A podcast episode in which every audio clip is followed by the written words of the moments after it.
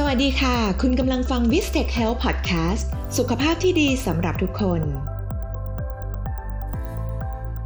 สวัสดีครับ ผมนายแพทย์ธิปทัศน์ชุนหะ สวัสดิกุลหรือหมอปองนะครับ เรามาพบกันในตอนที่ 3 นะครับ เกี่ยวกับเรื่องของฟีโนไทป์นะครับกับสุขภาพ เรื่องของฟีโนไทป์เนี่ยหลาย ๆ คนก็ที่ติดตามมาถึงตอนที่3เนี่ยก็คงจะเริ่มเห็นแล้วนะครับว่าโอ้มันเป็นลักษณะทาง การแสดงออกของยีนเนี่ยที่สร้างขึ้นมาเป็นลักษณะของบุคคลคนหนึ่งนะคนบางคนเนี่ยที่มีลักษณะภายนอกบางอย่างเนี่ยที่สังเกตได้เช่น ในส่วนของตั้งแต่คิ้วไปจนถึงหน้าผากดูเด่นเนี่ยก็อาจจะเป็นลักษณะที่เรียกว่า cephalic type ซึ่งก็จะมีพัฒนาการของระบบความคิดนะครับหรือตรรกะต่างๆเนี่ยให้เห็นได้เด่นชัดนะครับส่วนคนที่มีส่วนที่เป็นกรามหรือคางเนี่ยที่เด่นเนี่ย ก็อาจจะถูกเรียกว่าเป็นพวก digestive type นะครับ ก็คือว่ามีความสามารถของระบบการย่อยและการใช้พลังงานที่ดี ก็จะเป็นพวกที่อาจจะมีความสามารถทางกายหรือการแข่งขันกีฬาที่ดีได้นะครับคราวนี้วันนี้เนี่ยผมก็จะมาพูดในอีกแง่มุมหนึ่งซึ่งน่าสนใจเช่นกันว่า โอเคถ้าเกิดว่าเราสามารถที่จะมีฐานข้อมูลที่จะเชื่อมโยงระหว่างลักษณะของฟีโนไทป์ก็คือรูปร่างภายนอกเนี่ยแล้วก็เชื่อมโยงนะ ความน่าจะเป็นไปถึงการหาลักษณะของยีนนะครับที่เป็นจุดแข็งจุดอ่อนทางสุขภาพได้เนี่ยมันก็จะเป็นประโยชน์อย่างยิ่งในการที่เราจะคาดเดานะฮะหรือว่าใช้สถิตินะที่จะมาบอกว่าคนคนนี้มีโอกาสที่จะเจ็บป่วยมากน้อยแค่ไหนเพราะอะไรเพราะจริง ๆ แล้วเนี่ยนะครับถ้าเราบอกว่าสุขภาพของเราเนี่ยประกอบด้วยยีนเนี่ยนะครับปัจจุบันเนี่ยความเชื่อเหล่านี้เนี่ยเริ่มถูกสั่นคลอนเป็นอย่างมาก นะครับเพราะอะไร เพราะจากการวิจัยเนี่ยเราพบว่าแม้แต่ฝาแฝดที่เกิดจากไข่ใบเดียวกัน ซึ่งน่าจะมียีนเหมือนกันถูกไหมครับนะแต่มีไลฟ์สไตล์ มีการใช้ชีวิต มีการกินอยู่หลับนอนนะครับลักษณะอาหารการกินคนนึงกินผักคนนึงไม่กินผักนะครับหรือว่ามีความเครียดหรือไม่มีความเครียดหรือออกกำลังกายหรือไม่ออกกำลังกาย ทั้งหมดเนี่ยนะครับกับ มีผลมากกว่าความเหมือนกันของยีนซะอีก เพราะว่าหลาย ๆ โรคเนี่ยนะครับที่มีความเกี่ยวข้องทางพันธุกรรมที่ผิดปกติเนี่ยปรากฏว่าสฟ้าแฝดที่จะเป็นโรคเดียวกันเนี่ยนะครับก็จริง ๆ แล้วอาจจะมีอยู่แค่ 10% 20%เท่านั้นเองนะครับนะแต่อีก 80-90%เนี่ยนะเป็นผล โรคที่เกิดขึ้นเนี่ยเป็นผลจากการที่ไลฟ์สไตล์ของเขาเนี่ยต่างกันทำไมเหรอครับ เพราะว่าอย่างนี้ครับ เพราะว่าถ้าเกิดเราบอกว่ายีนเนี่ยเป็นตัวกำหนดเรื่องของสุขภาพเนี่ยปรากฏว่าถ้าเรานับเฉพาะยีนในตัวของเรา มันก็ดูเหมือนก็จะเป็นแค่ยีนชุดเดียวใช่ไหมครับแต่นี้เราพบว่าไอตัวแบคทีเรียที่อยู่ในลำไส้ของเราที่เรียกว่าไมโครไบโอมเนี่ยนะครับนะก็เป็นแหล่งหนึ่งซึ่ง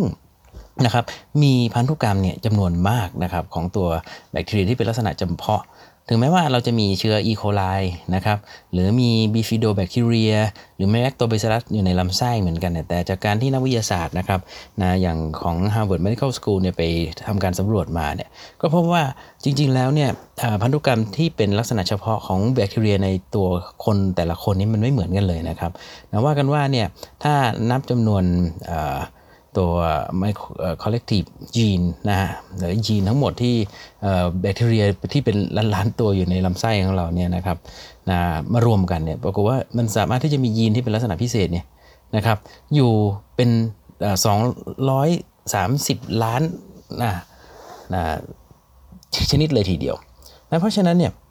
นะครับเมื่อเทียบกับตัวยีนที่เป็นของมนุษย์เองบางทีเนี่ยเราบอกครึ่งครึ่งเลยนะครับ แล้วเสร็จแล้วเนี่ยมีงานวิจัยที่น่าสนใจด้วยว่า ถ้าเกิดว่าเราเติบโตมาในบ้านที่มีพ่อแม่นะครับ ตอนที่เราอยู่เด็กๆเนี่ยเรากินอาหารเนี่ยเราก็ต้องกินแบบพ่อกับแม่ใช่ไหมครับนะบ้านหนึ่งเนี่ยอาจจะเป็นบ้านคนจีนก็อาจจะกินอาหารแบบเป็นอาหารจีนนะครับมีการใช้น้ำมันมีผัดผักนะครับ หรือว่าอาจจะเน้นไปที่เรื่องของหมูเห็ดเป็ดไก่นะครับ หรือว่า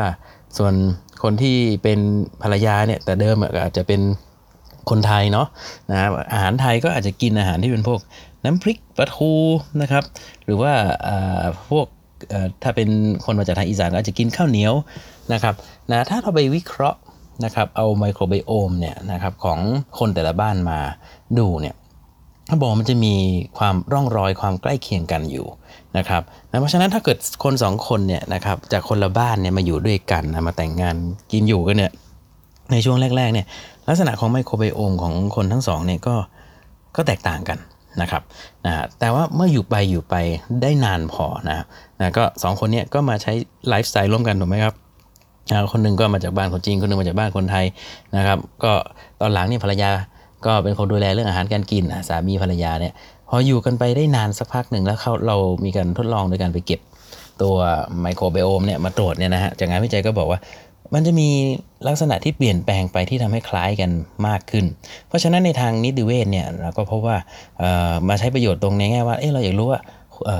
พยานนะครับ หลักฐานเนี่ยนะคนสองคนเนี่ยเคยมาอยู่ด้วยกันนานแค่ไหน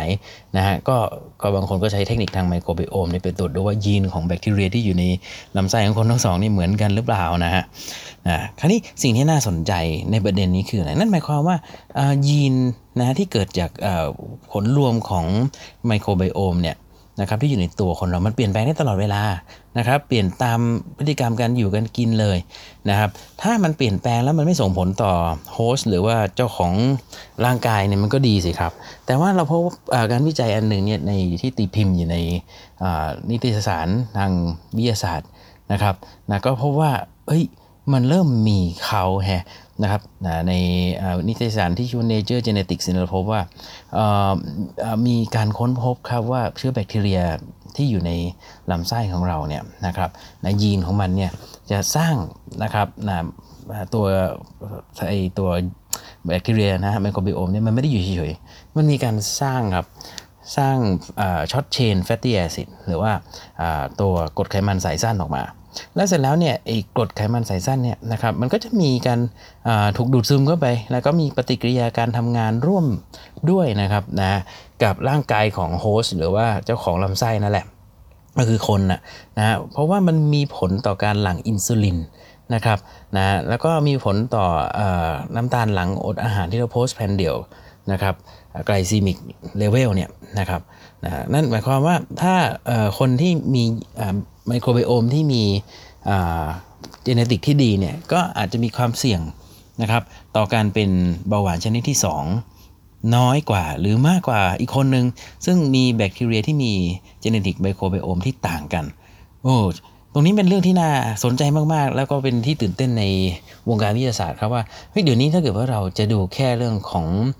ยีนของมนุษย์เพียงอย่างเดียวมันไม่พอละ ราะว่ามันเปลี่ยนแปลงเนี่ยเราต้องนับรวมยีนที่มันเกิดขึ้นจากการสะสมแบคทีเรียเนี่ยชนิดต่างๆ ไว้ในลำไส้ของเราเนี่ยนะครับแล้วแบคทีเรียเนี่ยมันก็เปลี่ยนแปลงเร็วมากครับเพราะว่าแบคทีเรียโดยธรรมชาติของมันเนี่ยนะครับถ้าเกิดมีการกินยาปฏิชีวนะ หรือว่ากินอาหารที่มันมีโปรไบโอติกหรือพรีไบโอติกเนี่ยนะแบคทีเรียก็จะต้องมีการตอบสนองต่อสภาพแวดล้อมในลำไส้ที่เปลี่ยนไปนะครับนะหรือ stress หรืออความเครียดหรือฮอร์โมนต่างๆ ที่เปลี่ยนไปในแต่ละช่วงของ host หรือว่าเจ้าของร่างกายเนี่ยนะ พอเปลี่ยนไประยะหนึ่งเนี่ยแบคทีเรียก็ต้องมีการปรับตัวครับเพื่อจะเอาตัวรอด เพราะฉะนั้นเนี่ยยีนของมนุษย์เนี่ยอาจจะไม่ได้เปลี่ยนแปลงรายเดือนรายปีนะแต่ว่าเนื่องจากว่าตัวอายุหรือไลฟ์ไซเคิลของแบคทีเรียนี่มันสั้น เพราะฉะนั้นเนี่ยมันก็จะต้องมีการปรับตัวอย่างรวดเร็วนะเพราะฉะนั้นเนี่ยไปไปมาๆเนี่ยสิ่งที่เป็นการตอบสนองในระดับของการแสดงออกของยีนเนี่ยในลำไส้ของเราเนี่ยนะก็เป็นเรื่องที่ เปลี่ยนแปลงได้เร็วแล้วแล้วก็ถ้าเกิดว่าเราศึกษาต่อไปเนี่ยในอนาคตก็จะเป็นเรื่องตื่นเต้นใหม่ ๆ ออกมามากขึ้นแล้วมากขึ้นว่าอ่านะครับถ้าเกิดเราอยากจะรู้หรือทำนายสุขภาพ นอกเหนือจากแค่จีโนไทป์ แล้วก็ฟีโนไทป์แล้วเนี่ยนะครับก็อาจจะมีลักษณะของการตรวจตัวไมโครไบโอมเจเนติกลิงก์ต่างๆ ตามมา แล้วก็ถ้าเกิดว่ามีโอกาสนะครับหมอก็คิดว่าจะใช้ช่องทางของตัว w i s t e c h Podcast เนี่ยมาเล่าความก้าวหน้าทางวิทยาศาสตร์ใหม่ๆ เหล่านี้ให้กับทางท่านผู้ฟังได้ติดตามฟังกันนะครับ เพราะฉะนั้นเนี่ยเราเห็นแล้วนะครับว่าทุกอย่างนะครับไม่ว่าจะเป็นมนุษย์ธรรมชาตินะครับเรื่องกาย เรื่องจิต เรื่องพันธุกรรม และเรื่องของพฤติกรรมทั้งหมดทั้งปวง สามารถที่จะค่อยๆ เปลี่ยนตัวเราในระดับใดระดับหนึ่ง แล้วก็ถ้าเกิดว่าเราอยากจะมีสุขภาพที่ดี เราก็ต้องกลับไปที่หลักเดิมครับว่าตัวของเราเองเนี่ยเป็นผลพวงของสิ่งที่เราคิดสิ่งที่เราทำแล้วก็สิ่งที่เรากิน เพราะฉะนั้นถ้าอยากจะสุขภาพดีนะครับ อย่าลืมนะครับท่านผู้ฟังทุกท่านหันมาดูแลตัวเองนะครับไม่ว่าจะเป็นเรื่องของอาหารการกินนะครับผักผลไม้ นะอาหารที่เอื้อต่อให้การมีโปรไบโอติกที่ดีที่อยู่อยู่ในลำไส้ของเรานะครับรวมทั้งหลีกเลี่ยงนะครับ ยาที่อาจจะโดยเฉพาะการใช้ยาปฏิชีวนะที่พร่ำเพรื่อจนเกินไปนะครับเราพูดกันมาหลายปีแล้ว แต่ว่าพอเรามารู้เรื่องนี้ครับว่า microbiome เนี่ยนะฮะมันสามารถที่จะส่งผลต่อระดับอินซูลินนะครับของพวกเราได้เนี่ยนะครับมันก็จะเป็นอะไรที่เราก็ต้องมาให้ความใส่ใจมากขึ้นว่าใช้เท่าที่จำเป็นสำหรับวันนี้นะครับเวลาของหมอก็คงจะหมดลงแต่เพียงเท่านี้นะครับก็ติดตามในตอนต่อไปได้ในอาทิตย์หน้านะครับสำหรับวันนี้สวัสดีครับ